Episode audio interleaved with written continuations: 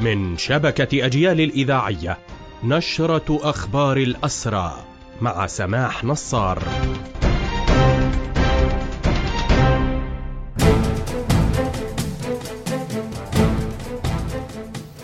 أهلا ومرحبا بكم إلى هذا اللقاء. أقدمت قوات الاحتلال أمس على استدعاء واعتقال الطفل المحرر الجريح موعد الحاج وبعد ساعات من استدعائه واعتقاله والتنكيل به والاعتداء عليه بالضرب تم الإفراج عنه لاحقا وبعد وصوله إلى منزل عائلته قامت مخابرات الاحتلال بالاتصال بدويه مجددا واستدعائه وهو لا يزال معتقلا حتى اللحظة هذا ما أكده نادي الأسير معتبرا أن ما جرى مع الطفل موعد الحاج يشكل جريمة خطيرة لا تقتصر على الاعتقال.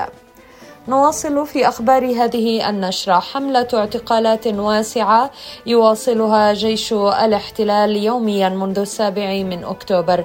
في الساعات الماضية طالت الحملة وحتى صباح اليوم 35 مواطنا على الأقل من الضفة بينهم أطفال وأسرى سابقون. تركزت الاعتقالات في محافظات الخليل وكذلك بيت لحم جنين رام الله والقدس وقلقيلية وكذلك في مدينة يطا. وتشمل الاعتقالات العديد من أعمال التنكيل بينها ضرب المعتقلين والاعتداء على عائلاتهم إلى جانب عمليات القيام بتخريب المنازل. حملة الاعتقالات منذ السابع من أكتوبر طالت أكثر من 7300 مواطن وأعداد الأسرى في سجون الاحتلال ارتفعت إلى نحو عشرة آلاف حسب نادي الأسير وهيئة شؤون الأسرى والمحررين.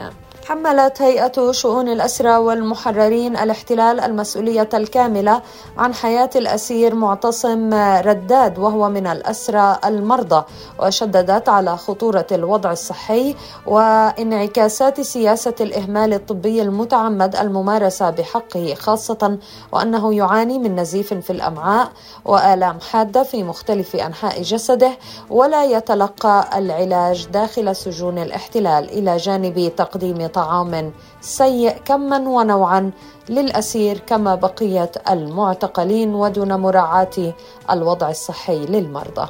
بهذا مستمعينا تنتهي هذه النشرة الخاصة بأخبار الحركة الأسيرة قدمناها لحضراتكم من راديو أجيال.